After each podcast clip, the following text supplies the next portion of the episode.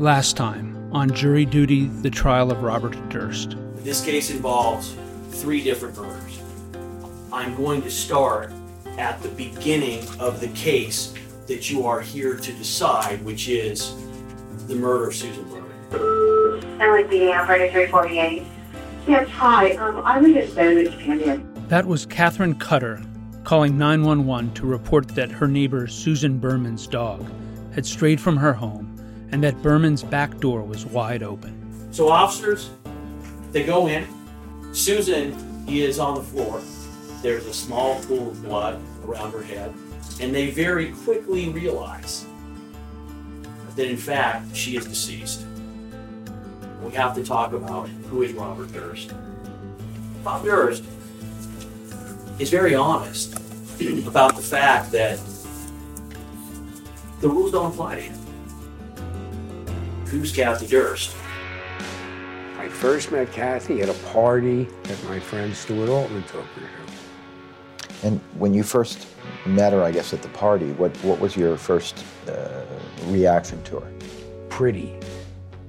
These experiences with her family were kind of like Bob meets the average American family. Bob is forced to spend time with the average American family. And as Kathy became more independent of Bob Durst, he began to lose control.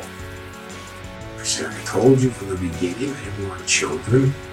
Um, now you're telling me you want to, you're, you're pregnant, which, you know, you're in charge of that stuff, not me. And you want to keep the baby. Now, to keep the baby, you're going to get divorced from me. Period. So Robert Durst changed tactics. He tried to control Kathy with violence. I'm Kary Antholis, and this is Jury Duty, the trial of Robert Durst, presented by Crime Story Media and ACAST.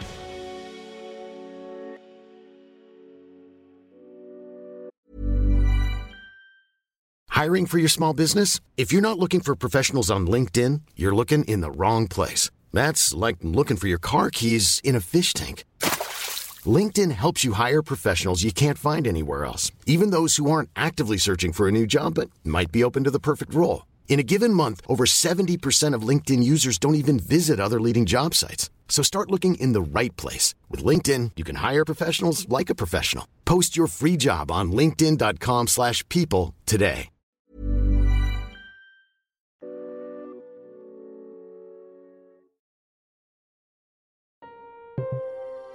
It's late in the afternoon on the first day of opening statements, and the jury appears fatigued. The panel consists of eight women and four men, who were meticulously selected by the attorneys over several weeks. Now in the jury box, a woman who works as a geographic systems engineer sits beside a man who is a retired FBI special agent. One chair over is a woman raised in the Philippines who now has a career as a nurse. Then there's the Midwestern software engineer, the clinical pharmacist, the management services worker, the studious pathologist, the retired teacher, and the bespectacled poet. There's the juror who called Durst a charming psychopath during voir dire, a skeptical woman who has never seen the Jinx, and a mathematician who initially thought that the trial was for Fred Durst, the lead singer of Limp Bizkit. Like all juries, it's a motley crew, diverse in age, race, and tax bracket. Were it not for this trial, these individuals would probably never cross paths, but now they will spend months together deciding one man's fate.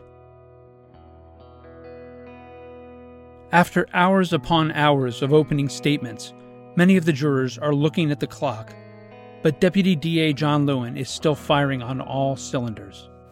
The evidence is going to show that the defendant responded to Kathy's growing independence by attempting to regain control through violence. Uh, she said the two of you went to a party and that you were both drunk and you came home, and that was the first time that she remembers uh, that you had hit her. You had an argument and that, that you slapped her or something like that. Do you remember that? No, I don't remember the first time I had slapped her or hit her.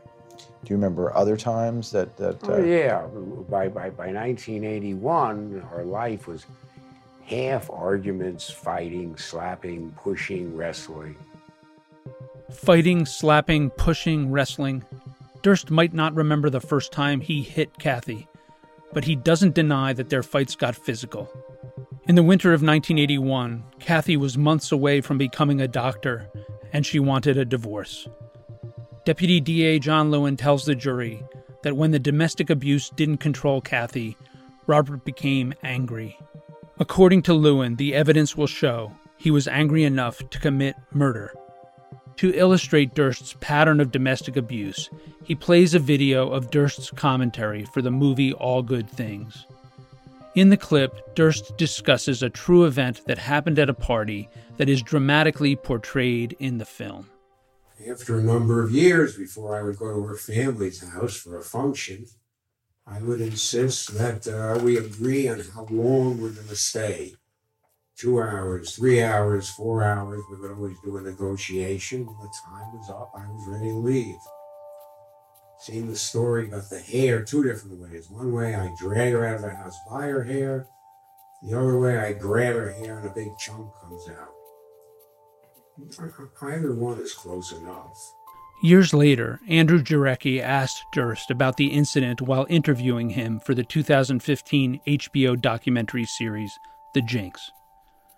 These interviews have become a staple of Lewin's opening statement, allowing the jury to hear a more unfiltered version of Robert than his prior court appearances or interviews with detectives.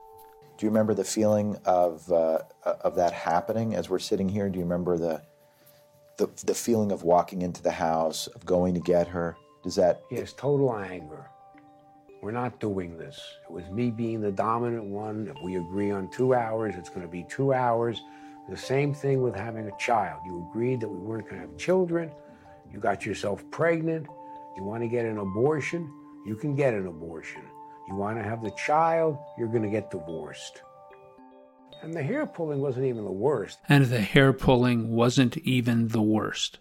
Lewin next tells the jury that the evidence will show that Durst's violence was not solely directed at Kathy. In 1981, Durst had a physical altercation with one of Kathy's acquaintances, a photographer named Peter Schwartz. The evidence is going to show that on February 1st, 1981, Kathy invited some friends over to the East 86th Street apartment in Manhattan. And one of those friends was a local photographer named Peter Schwartz who did not know Bob Durst. You're going to hear videotape testimony from him of what happened that night. We hear Lewin's fellow prosecutor, Habib Balian, questioning Schwartz in a prior hearing. There is the distraction of a creaking chair, but as Schwartz describes a shocking act of violence, the jury sits riveted. Were there any other males in the room when Robert Durst arrived? I was the only male. Uh, while I was standing there, he looked at Kathy, and then he looked over at me, and he said, Well, you're the only man here, or the only guy here. What happened next after he said, Well, you're the only guy here? He rushed forward and kicked me in the eye. I was sitting on the floor with my back against the radiator. And he rushed forward, even though I was, uh, I had my knees up and my arms over my knees, he kicked between my legs and between my arms and uh, kicked me under the right eye, fracturing it, fracturing the bone. Peter Schwartz ended up having a broken orbital bone. It was not a, a minor injury. He reported the incident to the NYPD's 19th precinct at the time. Lewin's PowerPoint displays a photograph of a massive contusion under Schwartz's right eye. The damage is graphic. Skin pulled tight with swelling and bruised a grotesque dark purple. While the testimony regarding Durst's abuse of Kathy was emotionally gripping, this picture provides a visual representation of Durst's aggression. It's visceral proof of Durst's capacity for violence not just against his wife, but towards anyone who crosses his path. Soon after the incident with Peter Schwartz, Kathy and Robert began living separately. Kathy spent most of her time in the 86th Street apartment, while Robert resided in the penthouse on Riverside Drive. During that time, Kathy and Robert exchanged acrimonious letters. Kathy wanted her things back from the penthouse. It seemed divorce was on the horizon. By the fall of 1981, the couple saw each other sparingly. On occasions when they did interact, Robert lashed out at Kathy, causing her to fear for her life. Sometime, it appears in September, they were having an argument in their penthouse at Riverside Drive. And in the middle of a rainstorm, Kathy climbs out the window onto a balcony and she sought refuge in the neighboring penthouse. Durst discussed that fight in the 2010 commentary of All Good Things. But it was pouring, and we were having a wrestling, shoving type fight. And she ran out on the terrace and ran into their apartment. Said she was afraid to come home. Said she didn't want to go home. She doesn't have to come home. When she said she was afraid or afraid to come home, did you feel like that was something she was saying to the neighbor as a kind of a, a way of making things public or trying to pressure you, or did you, you feel like she was really afraid to come home? I had no idea. I didn't really care one way or the other what she did. It was late and I was just tired. Ann Anderson Doyle and her husband Kevin occupied that adjacent penthouse at 37 Riverside Drive. She's going to tell you that in the middle of the night, in a rainstorm, Kathy's pounding on their window, terrified. She's going to tell you that Kathy told her that Bob Durst had beaten and that he had threatened her. She's going to tell you that Kathy said she literally feared for her life. And the evidence is going to show that Kathy told her that Durst had a gun and that she was afraid that he was going to shoot her. That was Kathy's life about five months before he was going to kill her. Kathy's fear in the rainstorm, the wrestling, the beating, the pounding on the glass, and the alleged threat of Durst's gun brings to mind a moment during jury selection. A woman appearing to be in her 60s was asked whether or not Durst's age and infirmities automatically caused her to believe that he could not have committed the murders involved in the case. The woman shook her head. She revealed that an elderly member of her family had been convicted of sexual assault against another family member. While Durst's violence may not have been sexual in nature, his domestic aggression may strike a familiar chord. That woman now sits in the jury box staring at John Lewin, her face impassive.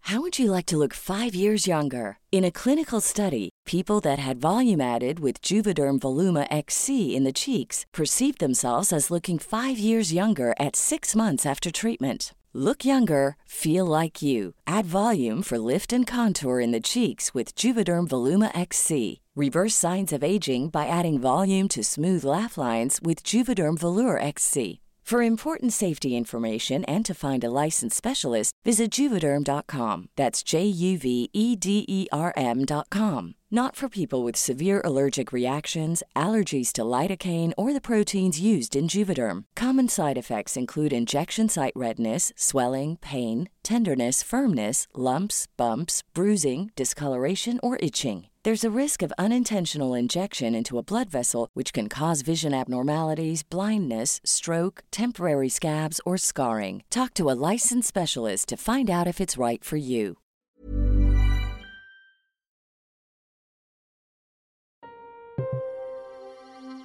In the fall of 1981, Kathy began her fourth and final year of medical school. Despite Kathy's growing independence, she remained married to Durst, and his abuse continued to escalate.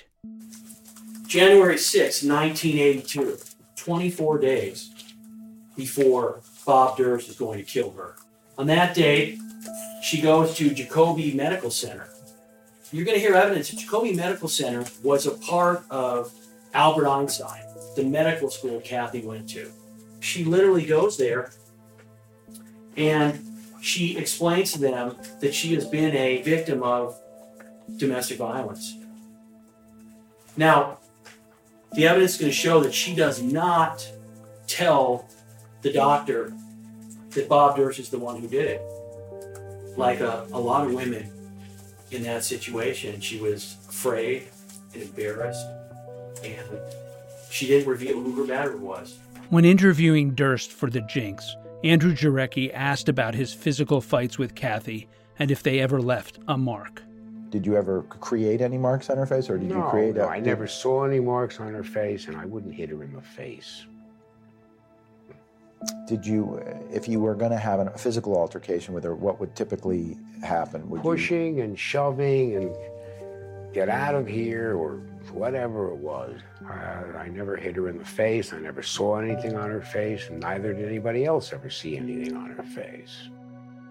Well, the evidence will show, as you heard from the clip, that Mr. Durst did not deny that he would assault Kathy.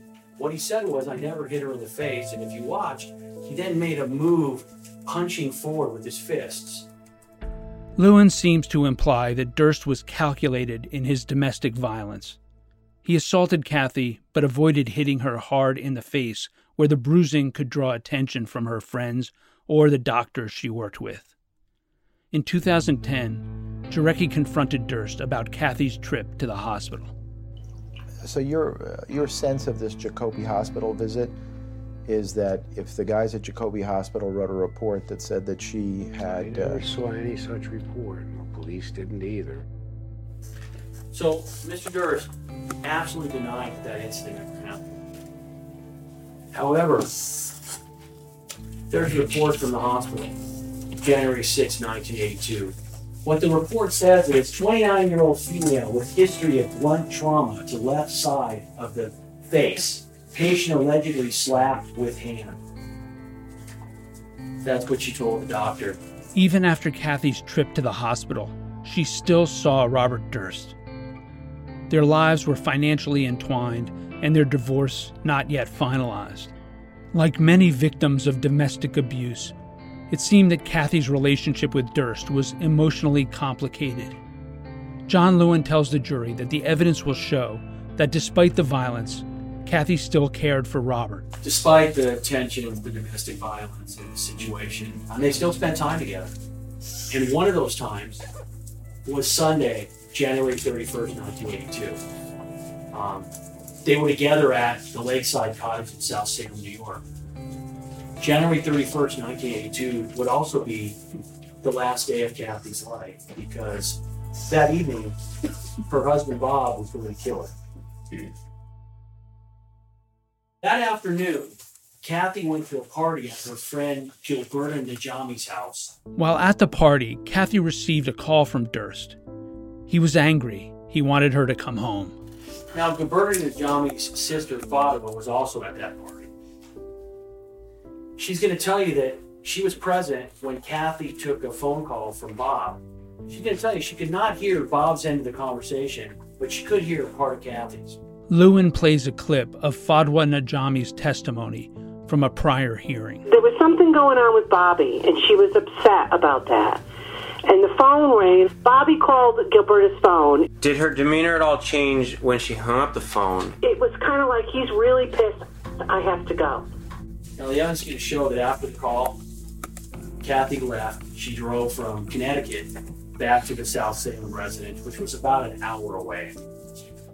Now, the next day, Monday, February 1st, 1982, Kathy was supposed to begin her first day of an ambulatory pediatric clinic at Bronx Memorial Hospital. But Kathy never made it to the hospital. She never started her rotations in that ambulatory pediatric clinic, and she never graduated from med school. Because after January 31st, 1982, Kathy disappeared. Robert Durst reported his wife's disappearance on February 4th, four days after Gilberta's party, and three days after she failed to show up for rotations at the hospital. He filed the missing persons report in Manhattan's 20th precinct, where he was interviewed by Detective Mike Struk. Lewin recounts to the jury what Robert told the detective. The story that Bob Durst related regarding Sunday night, January 31st, was the following. He said Kathy returned from Gilberta's party. He said they had a sandwich. Durst put Kathy on a train back to New York City. He then said he visited his neighbors. That's going to be the Mayers.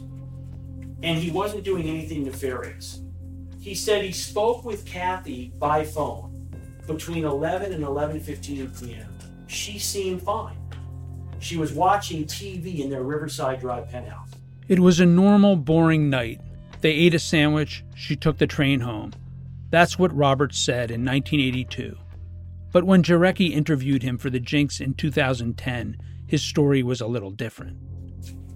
Durst actually admitted that they had a violent argument that night.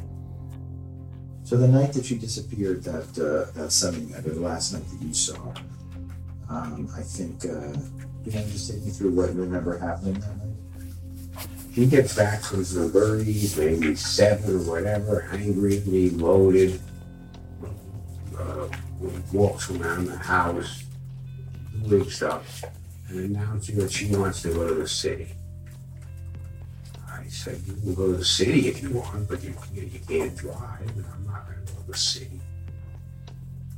She couldn't drive because of her condition. You drive anytime. You know, her condition didn't bother me at all. We only had one car. We just had the Mercedes up there. So she wasn't, I wasn't going to go back uh, Sunday night. The car and me and the dog were staying in South Salem. You can't take the dog to the kennel Sunday night anyway. So if she wants to go to the city, she can take the train. And she says, No, I'm taking the car. And I went and got the keys out of the car and told her that she's not taking the car because I'm not giving her the keys. Was that argument just a verbal argument? You know, that was a pushing and shoving argument. Lewin points out that Durst's account of the events that occurred the night of January 31st has other troubling inconsistencies. Bob Durst literally tells the detective, I was with Bill Mayer. Of course, the detective's going to talk to Bill Mayer, you would think. Detective talks to Bill Mayer. This is what Bill Mayer says. He just, I assume, fabricated that story without ever coming here for a drink nor even discussing with us in any way. So he didn't ask us to lie for him. He just, I guess, kind of fibbed for himself. Now, in 2010, the evidence is going to show that one of the big shocking details that emerged from the Jarecki and Smerling interviews is that for the first time ever, Durst is going to casually admit that the story about going back to the neighbor's house was a complete fabrication. And he's going to explain why it was he said that. And if you listen to his explanation, you're going to understand who Bob Durst is. And um, then we went to the Mayer's. Yeah, that's what I told the police. I was hoping that would just make everything go away. Yeah, that's what I told the police. I was hoping that would just make everything go away. Mayor there took to the train station, went home, went sleep. I didn't go to the Mayer's. I took her to the train station and went home and went to sleep. And why, why would that have made everything go away? Well, I'm at the Mayer's. They wanted to hear, what did you do? So I told them I did that. I, I just never got through my mind. It was like a negotiation. You tell somebody something, well, that's it. Uh, they, they don't go back there. They, they don't look for motive. Why is he telling me this kind of thing? I thought that would get them to leave me alone, accept the missing person, like that. In February of 1982, Roberts told the press the same story that he told the police, emphasizing that he spoke to Kathy over the phone on Sunday night when she was in bed watching TV. Lewin tells the jury that, like Roberts' visit to the Mayer's, the evidence will show that the phone call never happened. During the 2010 interviews, again, for the first time, Durst admits, you know what? I never talked to Kathy that night. That was a lie that I told to, quote, put her in the city. That was the last part of my, you know, the police are going to leave you alone now. I say, I, I said, I called her, and I said I stopped at a payphone on the way home, or I went out for a walk later, and I, and I called her from the payphone. She answered the, the, the phone, and that puts her in the city. and uh, they're going to leave me alone now. Just to clear up any possible misunderstanding, etc., Durst was specifically asked, Did you speak to her that night? Did you end up speaking to her that night? No. Durst later explained to Jarecki his state of mind after Kathy's disappearance. Report her missing, it's their problem. Put her on the train, she came to the city. I don't know where she is. She's not going to medical school. There's got to be something wrong. Now, it was going to become their problem to figure out what the Yes, truth the police was. look for missing persons. What am I supposed to do? So it's going to show that Bob Durst's wife disappears. And his response, his level of concern was to say, It's not my job. Let the police do.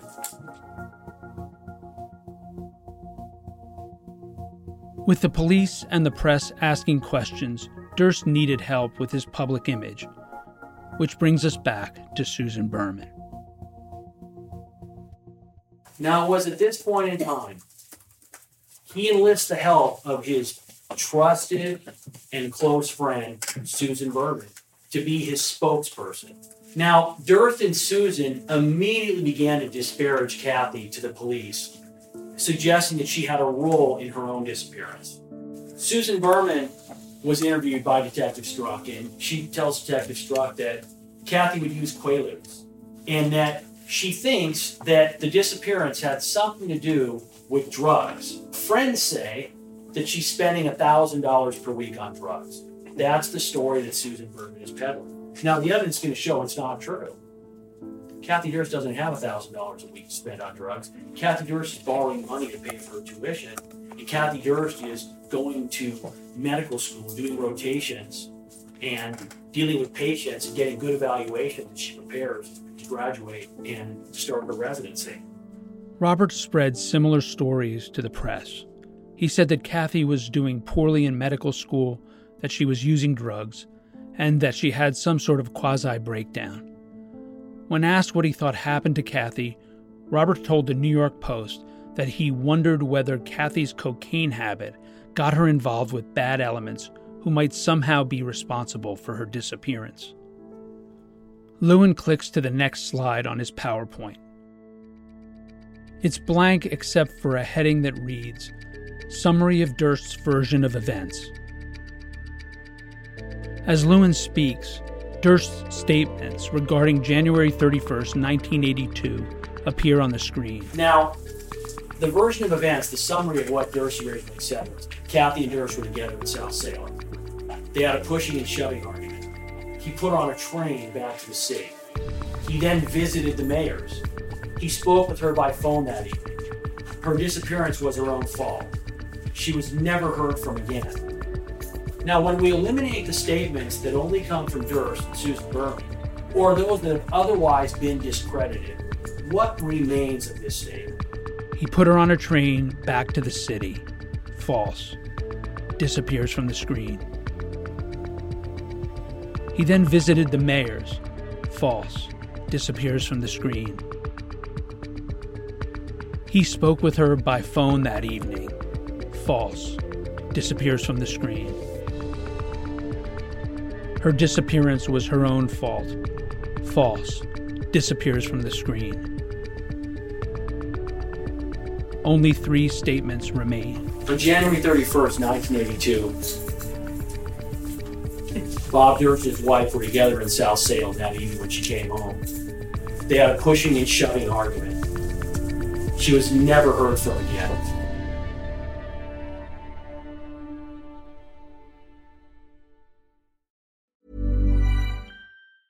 Planning for your next trip? Elevate your travel style with Quince. Quince has all the jet setting essentials you'll want for your next getaway, like European linen, premium luggage options, buttery soft Italian leather bags, and so much more. And is all priced at 50 to 80% less than similar brands. Plus, Quince only works with factories that use safe and ethical manufacturing practices. Pack your bags with high-quality essentials you'll be wearing for vacations to come with Quince. Go to quince.com/pack for free shipping and 365-day returns.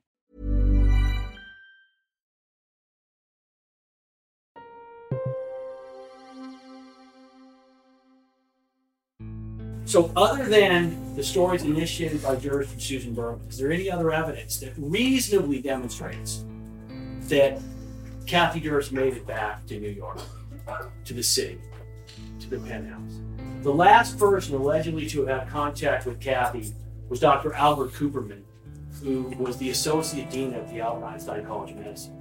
Dr. Cooperman is yet another witness who you're going to hear from. He's going to explain to you that on Monday morning, there's evidence that he received a call between 9 a.m. and 11 a.m.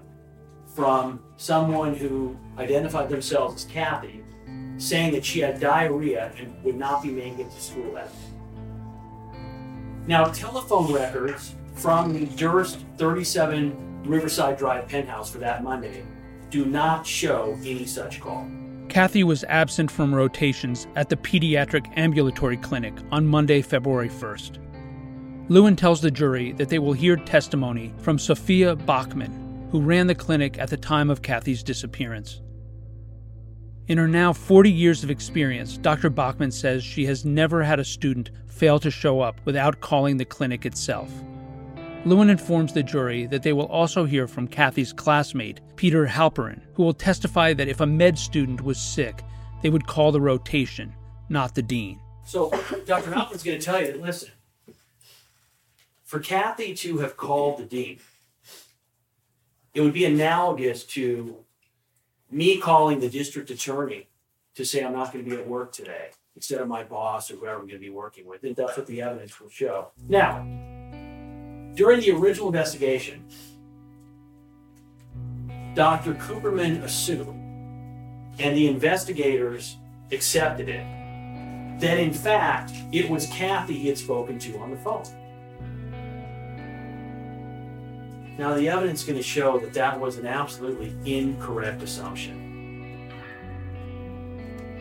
During the original investigation, there were certain important questions that Dr. Kuperman was never asked. Dr. Kuperman had no reason to believe that the woman on the phone was lying about her identity, even if it was a little odd that she called him instead of the rotation. Lewin's fellow prosecutor, Habib Balian, questions Dr. Kuperman at an earlier hearing. Your interactions personally with Kathleen Durst over the course of her entire medical career were approximately 10 minutes, Five, whatever. five to ten minutes. Five to 10 minutes. Okay. Had you ever spoken with her on the telephone before? No. Had you ever heard her voice on a recording of any kind whatsoever before? No. So, are, are you able to say, based on the voice, that it was or wasn't Kathy Durst? No. Why did you think it was Kathy Durst calling? She said she was Kathleen Durst. She said she was Kathleen Durst. Now, the evidence is going to demonstrate that the reason that the dean was called was because Bob Durst did not know where Kathy was going to be that day. Did not know what hospital, did not know what rotation. And you're going to get that information directly from Bob Durst during the 2015 interview. If Kathy wasn't gonna come in to, um, you know, let's say she was she was unavailable, she was sick, etc. Um, what you would have known is that she would need to call, you know, the dean's office to say, "Hey, I can't come in," right? She would need to call somebody. Do, do you know who she would call? Do you have any idea? But, but you would have known, hey, she could always call the dean of the medical school, right? You would know that, right? So Kathy didn't make the call to Dr. Kuperman, who did? Shortly after the call to Dean Kuperman was made, and multiple times over the years, Susan Berman discussed the fact that she had made the call. She discussed it with a number of friends. One of those friends was Miriam Barnes, Susan's neighbor in a small apartment building in Manhattan. In 1982, Miriam had an unsettling conversation with Susan. Lewin plays video of Miriam's testimony from a prior hearing. I got a phone call from Susan to come up to her apartment right away. What exactly did she say when she was summoning you up? to her? She needed to talk to me. Was there anything out of the ordinary about the way she summoned you up to her apartment? There was a sense of urgency. She was, uh, it, it took her a while to get it out. She was very nervous. And when Susan got nervous, she would pick at her lip. And, it, it, and she said, I did something today and did it for Bobby. And then her next statement was, if anything ever happened to me, Bobby did it. Quote, if anything happens to me, Bob did it. End quote. Susan sounded scared of Robert Durst. Now, the evidence is going to show that something was not going to happen to her for another approximately 18 years. But eventually, the evidence will show that the defendant cleaned up a loose end. 18 years later, Susan was shot in the back of the head. According to the prosecution, it was Robert Durst who pulled the trigger.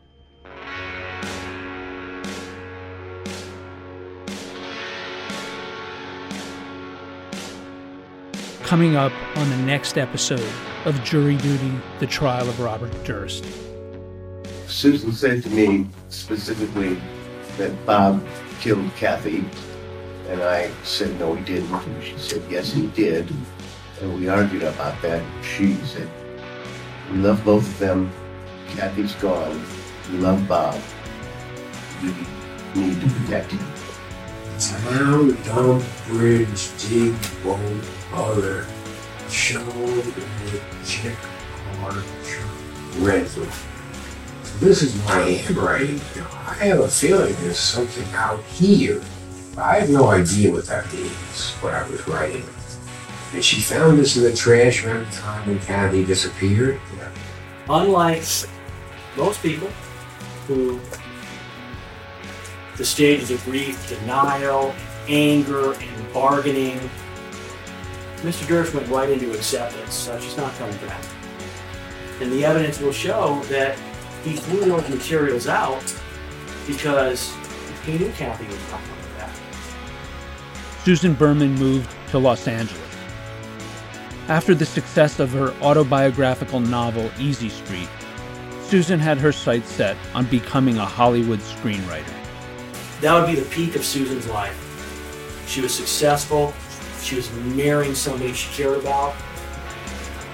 And from that day forward, her life was going to head in a downhill spiral. Frightened by the media attention and the possibility of being charged with murder, Durst decided to go into hiding. Went to Dallas, the apartment, went to a wig store, tried on the wig. This looks pretty, pretty, pretty good. I got the hair here and the hair here. Um, a good shave. I'm gonna be looking sort of like a woman. He said the Los Angeles police contacted me. And they want to talk to me about Kathy Durst's disappearance.